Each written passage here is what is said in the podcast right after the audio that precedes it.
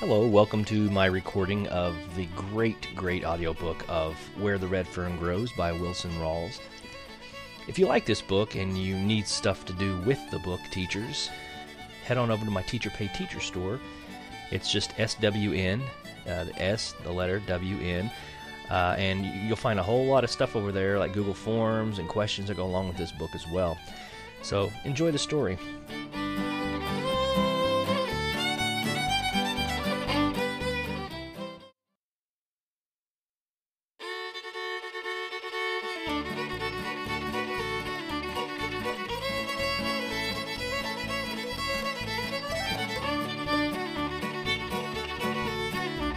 Chapter 19 Although the winning of the cups and the money was a big event in my life, it didn't change my hunting any. I was out after the ringtails every night. I had been hunting the river bottoms hard for about three weeks, and on that night I decided to go to the back, to the cyclone timber country. I had barely reached the hunting ground when my dog struck a trail. Old Dan opened up first. They struck the trail on a ridge and then dropped down into a deep canyon, up the other side, and broke out into some flats. I could tell that the scent was hot from their steady bawling. Three times they treed the animal. Every time I came close to the tree, the animal would jump, and the race would be on. And after a while, I knew it wasn't a coon. I decided that it was a bobcat. I didn't like to have my dogs tree the big cats, for their fur wasn't any good, and all I could expect was two cut of pounds. They could kill the largest bobcat in the hills, and had on several occasions, but to me, it was useless. The only good I could see in killing one was getting rid of a vicious predatory animal. The fourth time they treed, they were on top of the mountain. After the long chase, I figured the animal was winded and would stay in the tree. In a trot, I started to them. As I neared the tree, little Ann came to me, reared up and whined, and by her actions I knew something was wrong. I stopped, and in the moonlight I could see old Dan sitting on his haunches, staring up at the tree and bawling. The tree had lots of dead leaves on it. I knew it was a large white oak because it was one of the last trees on the mountains to lose its leaves. Old Dan kept bawling. Then he did something he had never done before. For seconds his deep voice was still, and silence settled over the mountains. My eyes wandered from the tree to him. His lips were curled back, and he snarled as he stared into the dark foliage of the tree. His teeth gleamed white in the moonlight. The hair on his neck and along his back stood on end. A low, deep, rumbling growl rolled from his throat. I was scared, and I called to him. I wanted to get away from there. Again I called, but it was no use. He wouldn't leave the tree, for in his veins flowed the breeded blood of a hunting hound, and in his fighting heart there was no fear. I set the lantern down and tightened my grip on the handle of the axe. Slowly I started walking toward him. I thought, if I can't get close enough to him, I can grab his collar. I kept my eyes on the tree as I edged forward. Little Ann stayed by my side. She too was watching the tree. And then I saw them two burning, yellow eyes staring at me from the shadowy foliage of the tree. I stopped, petrified with fear. The deep baying of old Dan stopped, and again the silence closed in, and I stared back at the unblinking eyes. I could make out the bulk of a large animal crouched on a huge branch close to the trunk of the big tree. Then it moved. I heard the scratch of razor sharp claws on the bark. it stood up and moved out of the shadows onto the limb. I saw it clearly as it passed between the moon and me. I knew what it was. It was the devil cat of the Ozarks, the mountain lion. The silence was shadowed by one long, loud bawl from old Dan. I never heard my dog bawl like that. it was different. His voice rang out over the mountains, loud and clear. The vibration of the deep tones rolled in the silence of the frosty night, on and on, out over the flats, down in the canyons, and died away in the rim rocks. Like the cry of a lost soul, old Dan had voiced his challenge to the devil cat. There was a low cough and a deep growl from the lion. I saw him crouch. I knew what was coming. My hands felt hot and sweaty on the smooth ash handle of the axe. With a blood curdling scream, he sprang from the tree with his claws outspread and long yellow fangs bared. Old Dan didn't wait. Rearing up on his hind legs, he met the lion in the air. The heavy weight bowled over him over and over. He wound up in the fallen treetop. The impact of the two bodies threw the lion off balance. Little Ann darted in. Her aim was true. I heard the snap of her steel trap jaws as they closed on his throat. With a squall of pain and rage, the big cat rolled over on his side, dragging Little Ann with him. His right paw reached and curved over his shoulder. Sinews tightened and the razor sharp claws dug inward. A cry of pain, she loosened her hold. I saw the blood squirting from the deep wound in her shoulder. She ignored it and bored back into the fight. Old Dan, stunned for an instant from the impact of the lion's body, fought his way from the treetop. Bawling the cry of the damned, he charged back in. I went berserk and I charged into the fight. There in the flinty hills of the Ozarks, I fought for the lives of my dogs. I fought with the only weapon I had the sharp cutting blade of a double bitted axe. Screaming like a madman with tears running down my face, I hacked and chopped at the big snarling mountain cat. Once feeling the bite of the sharp blade, the devil cat turned on me. His yellow slitted eyes burned with hate. The long, lithe body dipped low to the ground. The shoulder muscles knotted, bulging. I tried to jump back, but my foot slipped and I dropped to my knees. I knew I was trapped. With a terrifying scream, he sprang. I never saw my dogs when they got between the lion and me. They were there. Side by side, they rose up from the ground as one. They sailed straight into those jaws of death, their small red bodies taking the ripping, slashing claws meant for me. I screamed and charged back into the fight, swinging my axe, but I was careful not to hit one of my dogs. The battle raged on and on down the side of the mountain, over huckleberry bushes, fallen logs, and rocks. It was a rolling, tumbling mass of fighting fury. I was in the middle of it all, falling, screaming, crying, and hacking away at every opportunity. I had cut the big cat several times. Blood showed red on the bit of the axe, but as yet I had not gotten into that fatal lick. I knew it had to be soon, for my dogs were no match against the razor sharp claws of the long feathered yellow fangs. The screams of the big cat and the deep bellowing voices of my dogs echoed through the mountains as if the demons of hell had turned them loose. Down the side of the mountains, the terrible fight went on, down to the very bottom of the canyons. The big cat had old Dan by the throat, and I knew he was seeking to cut the all important vein, the jugular. At the pitiful bawl of old Dan, little Ann, throwing caution to the wind, ran in and sunk her teeth in the lion's tough neck. With her claws digging into the mountain soil, she braced herself and started pulling. The muscles in her small legs knotted and quivered. she was trying hard to pull the devil cat's fangs from the throat of old Dan. In the rays of the bright Ozark moon, I could see clearly for an instant. I saw the broad back of the big cat.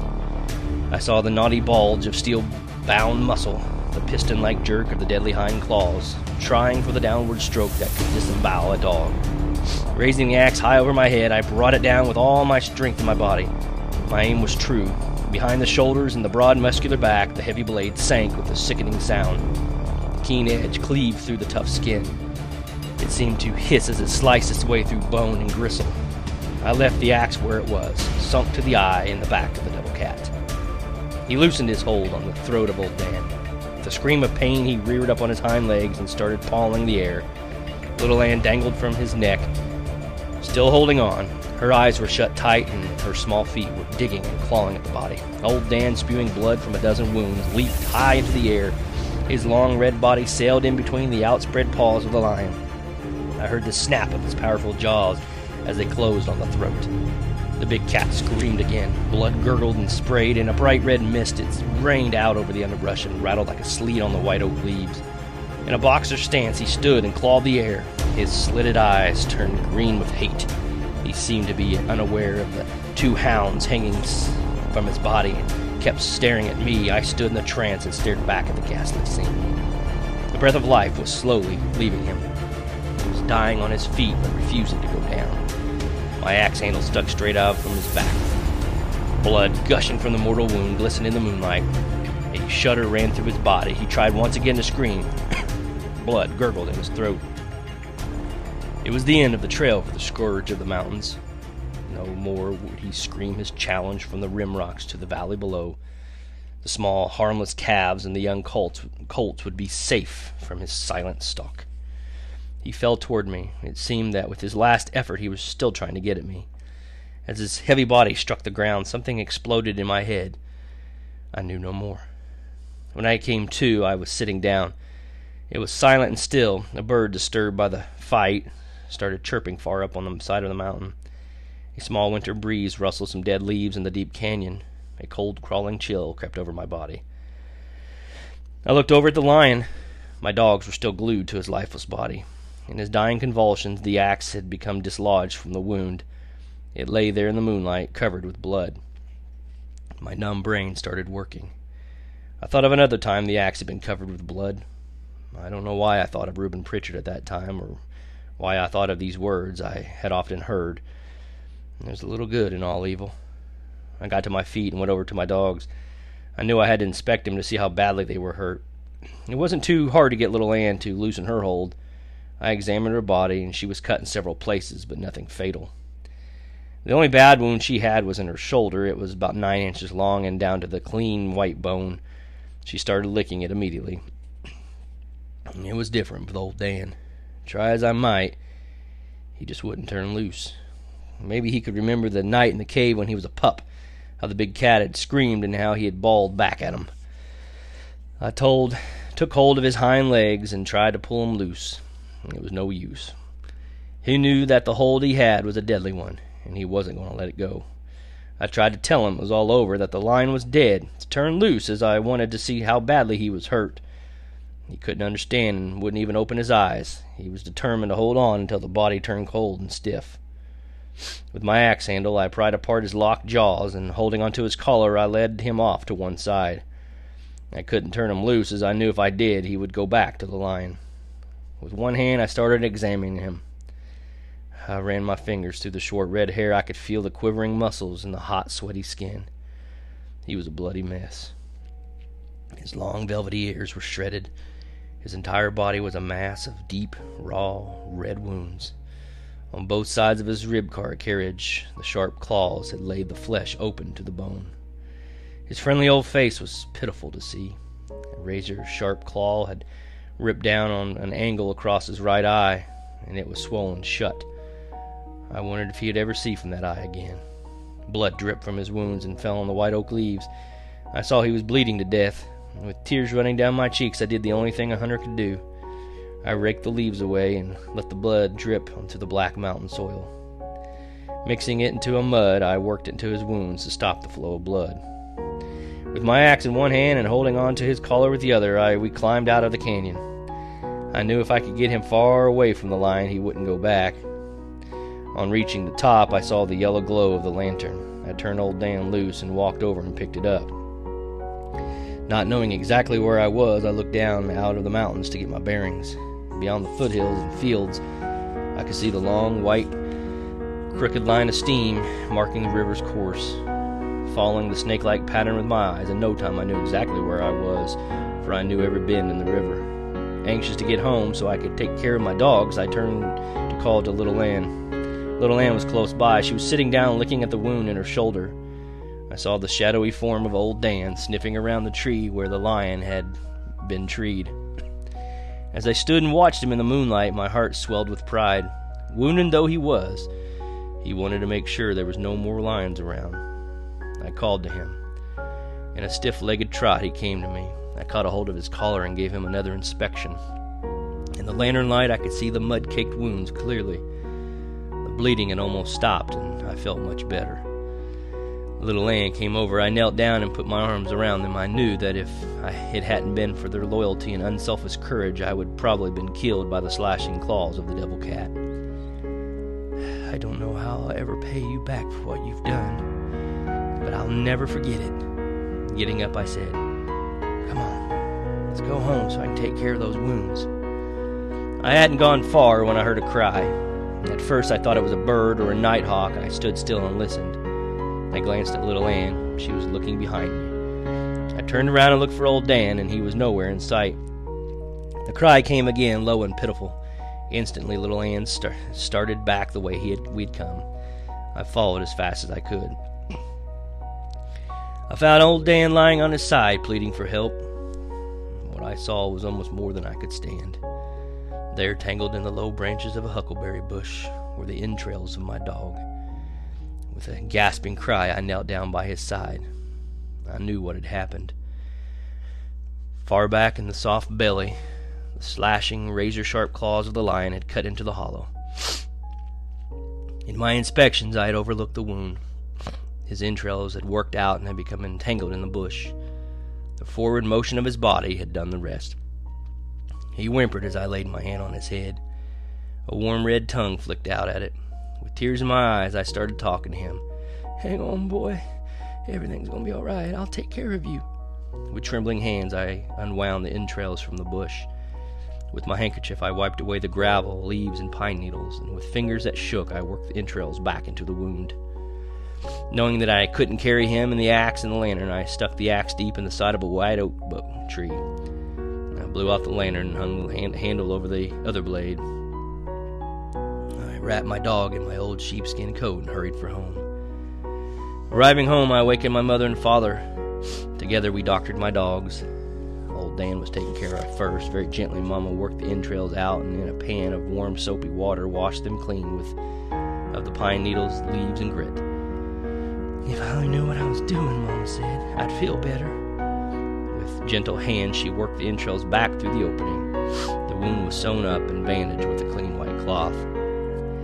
Little Ann wasn't hard to doctor I held her head while Mama cleaned her wounds with peroxide. Feeling the bite of the strong liquid, she whined and licked at my hands. It'll be all right, little girl. You'll be well in no time. I opened the door and watched her as she limped off to the doghouse. Hearing her whimper, I turned around. There in the doorway to the room stood my sisters. I could tell by the looks on their faces that they had been watching for some time.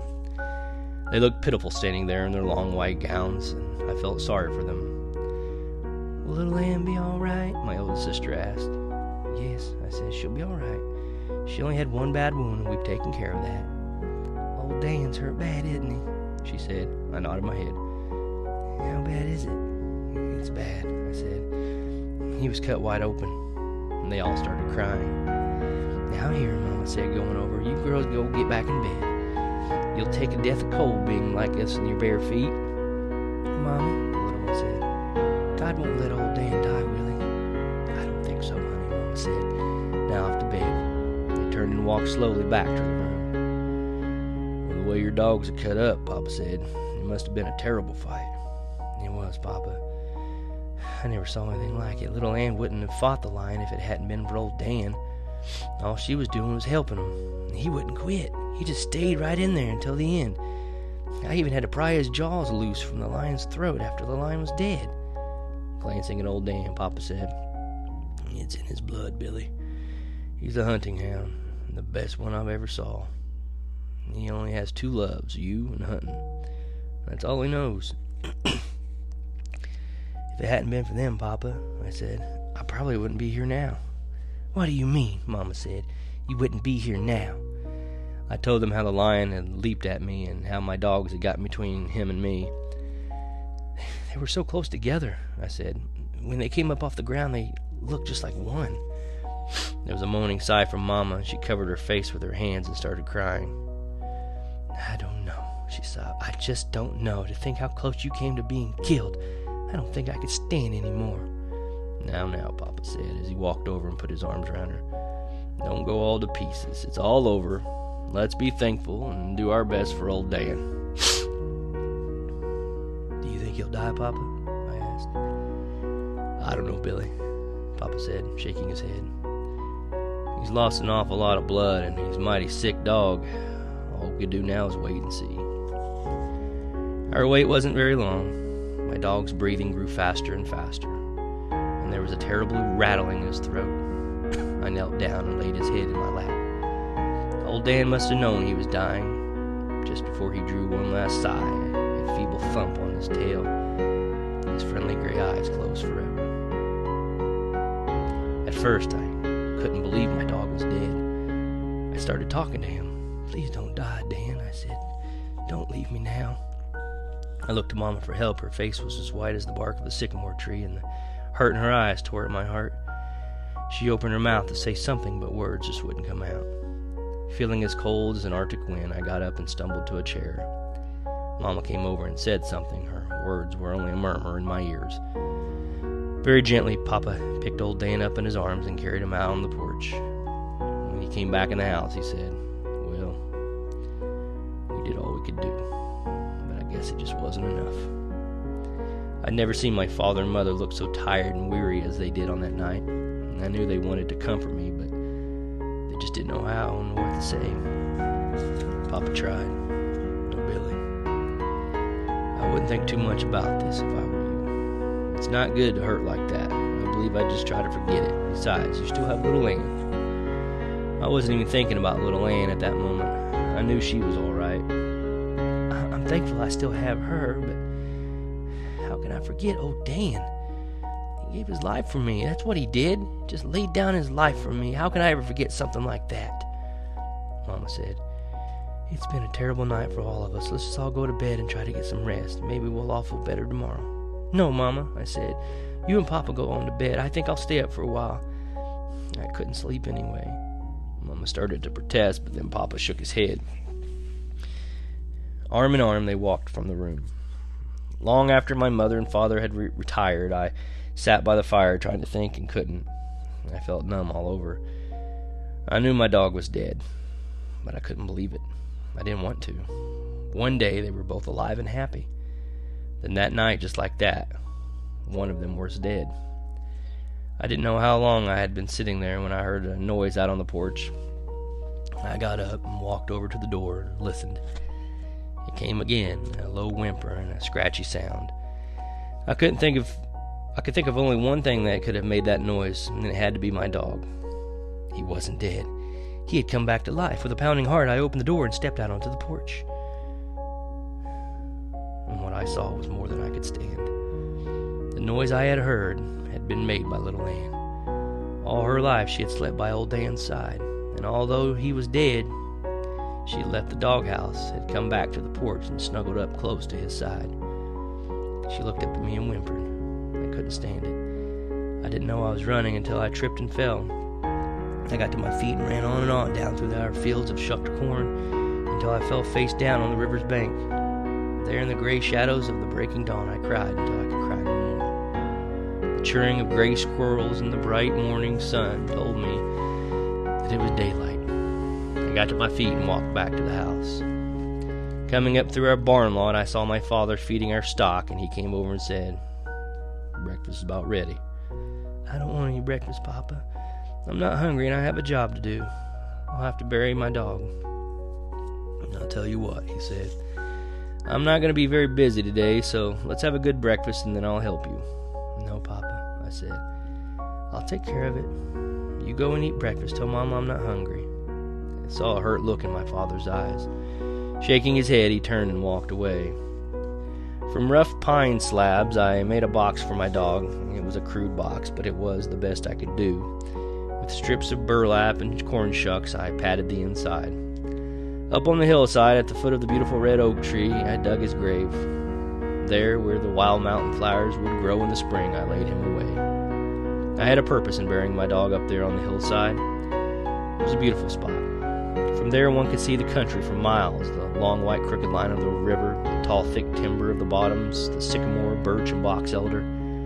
I thought perhaps that on moonlight nights, Old Dan would be able to hear the deep voices of the hounds as they rolled out of the river bottoms onto the frosty air. After the last shovel of dirt was patted in place, I sat down and let my hand drift back through the years. I thought of the old K.C. baking powder can, first time I saw my pups in the box at the depot. I thought of the fifty dollars, the nickels and the dimes, and the fishermen in the blackberry patches. I looked at his grave, and with tears in my eyes, I voiced these words. You were worth it, old friend, and a thousand times over. In my heart, I knew that there, in that grave, lay a man's best friend. Two days later, when I came in from the bottoms where my father and I were clearing land, my mother said, Billy, you better look after your dog. She won't eat. I started looking for her. I went to the barn and the corn crib and looked under the porch. I called her name. It was no use. I rounded up my sisters and asked if they had seen little Ann. The youngest one said that she had seen her go up into the garden. I went there calling her name, and she wouldn't answer my call. I was about to give up, and then I saw her. She had wiggled her way far back up under the thorny limbs of a blackberry bush in the corner of the garden. I talked to her and tried to coax her out. She wouldn't budge. I got down on my knees and crawled back to her. As I did, she raised her head and looked at me. Her eyes told the story. They weren't the soft gray eyes I had looked at into so many times. They were dull and cloudy. There was no fire, no life. I couldn't understand. I carried her back to the house and I offered her food and water, and she wouldn't touch it. I noticed how lifeless she was. Thought perhaps she had a wound. Uh, I had overlooked. I felt and probed with my fingers. I could find nothing. My father came and looked at her, and he shook his head and said, Billy, it's, it's no use. The life is gone out of her. She has no will to live. He turned and walked away. I couldn't believe it. I couldn't. With eggs and rich cream, I made a liquid. I pried her mouth open and poured it down. She responded to nothing I did. I carried her to the porch and laid her in the same place I had lain the body of old Dan, and I covered her with gunny sacks. All through the night, I would get up and check on her. The next morning, I took warm, fresh milk, and then again I opened her mouth and fed her. It was a miserable day for me. At noon, it was the same. My dog had just given up. There was no will to live. That evening, when I came in from the field, she was gone. I hurried to my mother. Mama told me she had seen her go up the hollow from the house, so weak she could hardly stand. Mama had watched her until she had disappeared into the timber.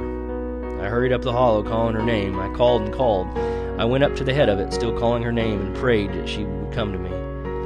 I climbed out onto the flats, looking, searching, and calling. It was no use. My dog was gone. I had a thought, a ray of hope. I just knew I'd find her at the grave of old Dan, so I hurried there. I found her lying on her stomach, her hind legs stretched out straight, and her front feet folded back under her chest. She laid her head on his grave, and I saw the trail where she had dragged herself through the leaves. The way she lay there, I thought she was alive. I called her name. She made no movement. With the last ounce of strength in her body, she had dragged herself to the grave of old Dan. Kneeling down by her side, I reached out and touched her. There was no response. No whimpering cry or friendly wag of her tail. My little dog was dead. I laid her head in my lap and with tear filled eyes gazed up into the heavens. In a choking voice, I asked, Why did they have to die? Why must I hurt so? What have I done wrong? I heard a noise behind me. It was my mother. She sat down and put her arm around me. You've done no wrong, Billy, she said. I know this seems terrible and I know how it hurts, but at one time or another, everyone suffers. Even the good Lord suffered while he was here on earth. I know, Mama, but I can't understand. It was bad enough when old Dan died. Now, little Ann's gone, both of them gone, just like that. Billy, you haven't lost your dogs altogether, Mama said. You'll always have their memory. Besides, you can have some more dogs. I rebelled at this. I don't want any more dogs. I won't ever want another dog. They wouldn't be like old Dan and little Ann. We all feel that way, Billy. I do especially. They fulfilled a prayer that I thought would never be answered. No, I don't believe in any prayers anymore, I said. I prayed for my dogs, and now look, both of them are dead. Mama was silent for a moment, then in a gentle voice she said, Billy, sometimes it's hard to believe that things like this can happen, but there's always an answer. When you're older, you'll understand better. No, I won't. I don't care if I'm a hundred years old, I'll never understand why my dogs had to die. As if she were talking to someone far away, I heard her say in a low voice, I don't know what to say. I can't even seem to find the right words. Looking up to her face, I saw that her eyes were flooded with tears. Mama, please don't cry. I, I didn't mean what I said. I know you didn't, she said, as she squeezed me up tight. It's just your way of fighting back. I heard the voice of my father calling to us from the house. Come on, Mama said. I have supper ready and your father wants to talk to you. I think when you've heard what he has to say, you'll feel a little better. I can't leave little Ann like this, Mama, I said. It'll be cold tonight, and I, I think I'll carry her back to the house. No, I don't think you should do that, Mama said. Your sisters will go all to pieces. Let's make her comfortable here. Raking some dead leaves into a pile, she picked little Ann up and laid her in them. Taking off my coat, I spread it over her body. I dreaded to think of what I had to do on the morrow. My father and sisters were waiting for us on the porch. Mamma told them the sad story. My sister broke down and started crying. They ran to Mamma and buried their faces in her long cotton dress. Papa came over and laid his hand on my shoulder. Billy, there are times in a boy's life when he has to stand up like a man. Well, this is one of those times. I know what you're going through and how it hurts, but there's always an answer. The good Lord has a reason for everything He does. There couldn't be any reason for my dogs to die, Papa said. I said, I just couldn't. They hadn't done anything wrong. Mama glanced at Papa glanced at Mama, and getting no help from her, he said, "It's getting cold out here. Let's go in the house. I have something to show you." Guess what we're having for supper? Mama said as she turned into the house. Your favorite, Billy, sweet potato pie. You'll like that, won't you? I nodded my head, but my heart wasn't in it. Papa didn't follow us into the kitchen. He turned and entered his bedroom. When he came into the room, he had a small shoebox in his hand. I recognized the box by the bright blue ribbon tied around it. Mama kept her valuables in it. A silence settled over the room. Walking to the head of the table, Papa set the box down and started untying the ribbon. His hands were trembling as he fumbled with the knot. With the lid off, he reached in and started lifting out bundles of money. After stacking them in a neat pile, he raised his head and looked straight at me. Billy, you know how your mother has prayed that someday we'd have enough money to move out of these hills and into town so that you children could get an education. I nodded my head.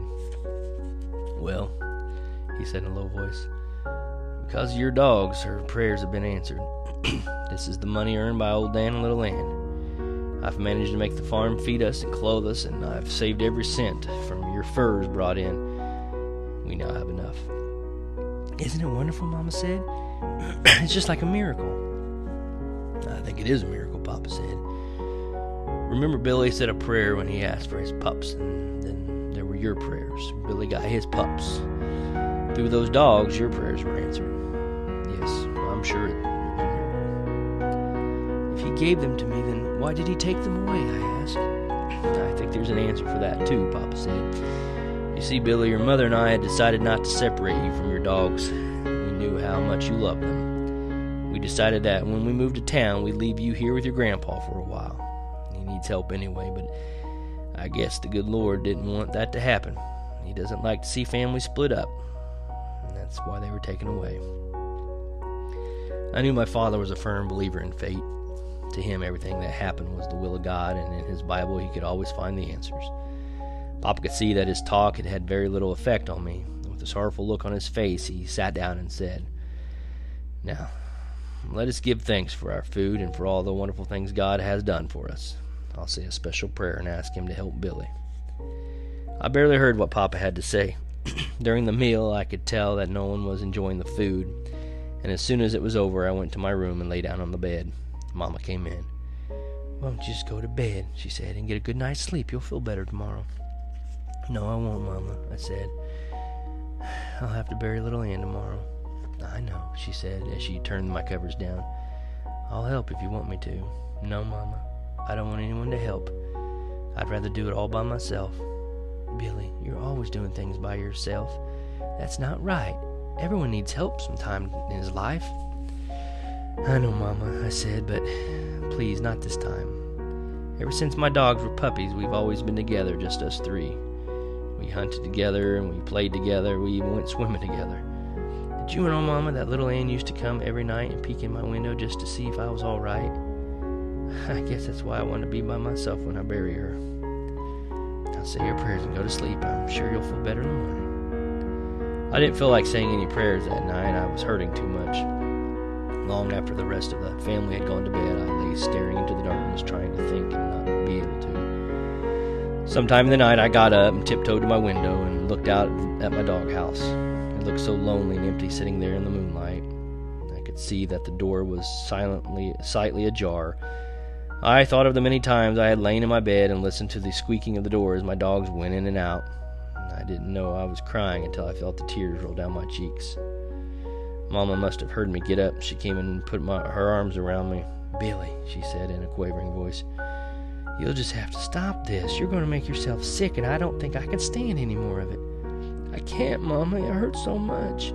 I just can't. I don't know what to feel, how to feel because that's the way I do. I can't help it, Billy. Come now, get back in bed. I'm afraid you'll catch a cold. After she tucked me in, she sat on the bed for a while as if she were talking to the darkness, I heard her say, If only there was some way I could help, something I could do. No one can help, Mama. No one can bring my dogs back. I know, she said as she got up to leave the room. But there must be something. There just has to be. After Mommy left the room, I buried my face in my pillow and carried myself to sleep. Cried myself to sleep. The next morning, I made another box. It was smaller than the first one. Each nail I drove in the rough pine boards caused the knot in my throat to get bigger and bigger. My sisters came to help.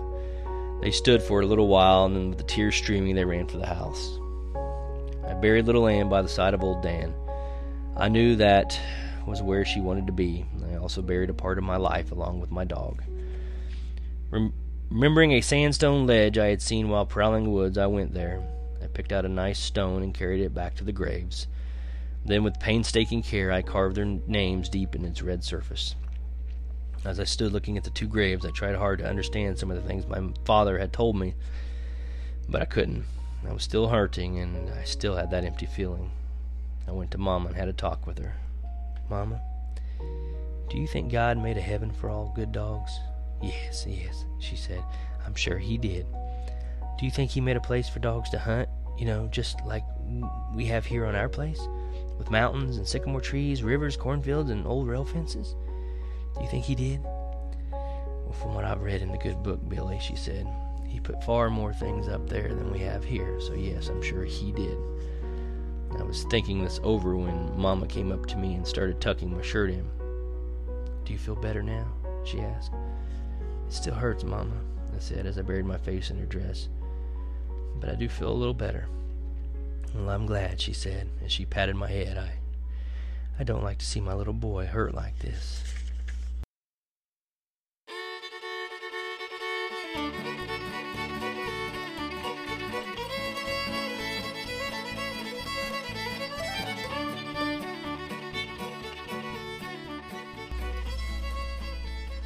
Chapter 20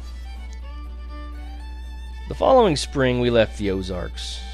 The day we moved, I thought everyone would be sad, but it was just the opposite. Mama seemed to be the happiest one of all. I could hear her laughing and joking with my sisters as they packed things. She had a glow in her eyes I had never seen before, and it made me feel good. I even noticed a change in Papa. He didn't have that whipped look on his face anymore. He was in high spirits as we carried the furniture out of our wagon. After the last item was stored in the wagon, Papa helped Mama to the spring seat, and we were ready to go. Papa, would you mind waiting a few minutes? I'd like to say goodbye to my dogs. Sure, we have plenty of time. Go right on ahead. Nearing the graves, I saw something different.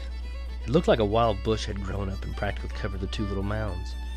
It made me angry to think of this old bush would dare grow so close to the graves. I took out my knife intending to cut it down and when I walked up close enough to see what it was, I sucked in a mouthful of air and stopped.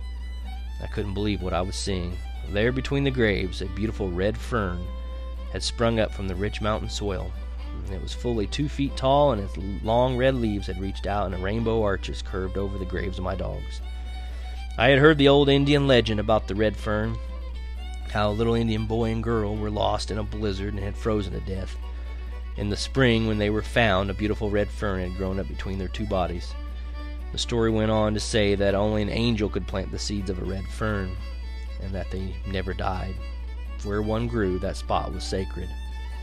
Remembering the meaning of the legend, I turned and started hollering for Mama. Mama! Mama! I shouted. Come here! And hurry! You won't believe it! In a frightened voice, she shouted back. What is it, Billy? Are you all right? I'm all right, Mama, I shouted. But hurry! You just won't believe it.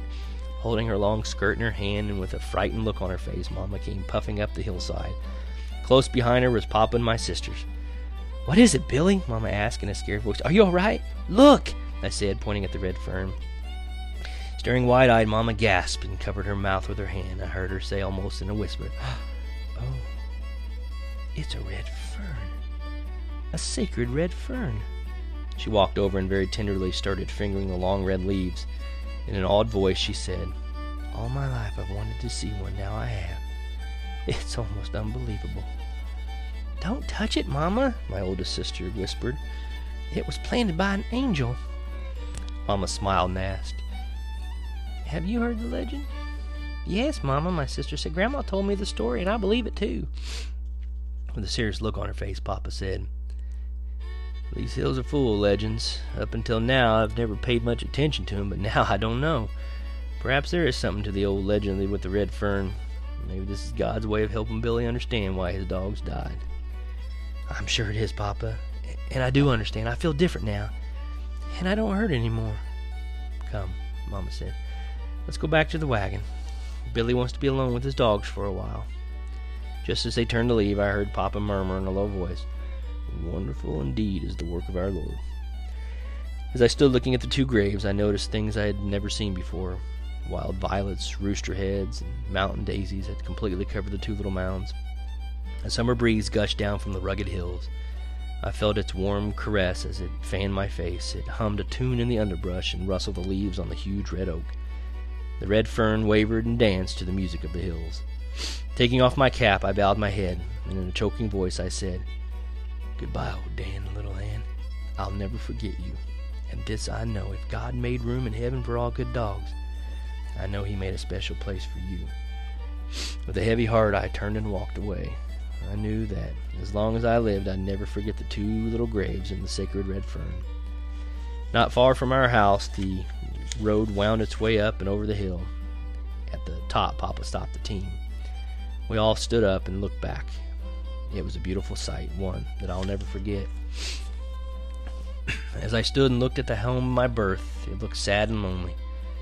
There was no spiral of lazy. There was a spiral of blue smoke twisting from the rock chimney. No white leghorn hen chasing a June bug. No horse or cow standing with the head down and its tail switching.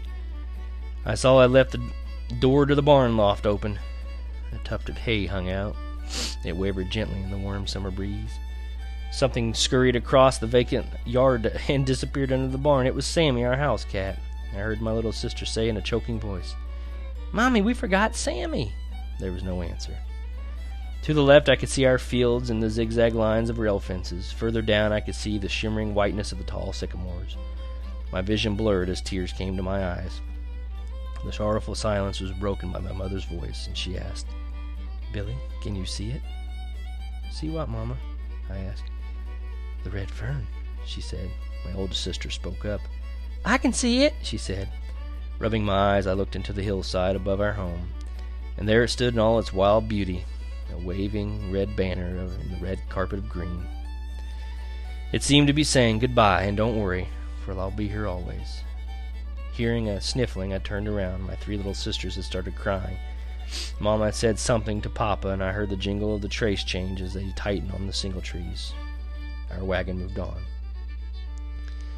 I've never been back to the Ozarks.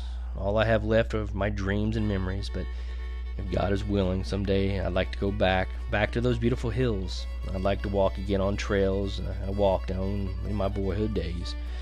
Once again, I'd like to face a mountain breeze and smell the wonderful scent of the redbuds and pawpaws in the dogwoods.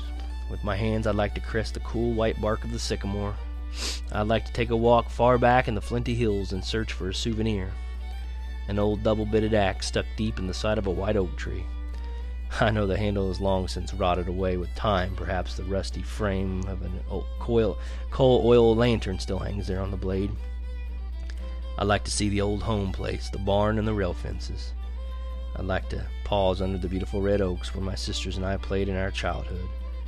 I'd like to walk up to the hillside of to the graves of my dogs. I'm sure the red fern has grown and has completely covered the two little mounds. I know it is still there, hiding its secret beneath those long red leaves. But it wouldn't be hidden from me, for part of my life is buried there too. Yes, I know it's still there for in my heart I believe the legend of the sacred red fern.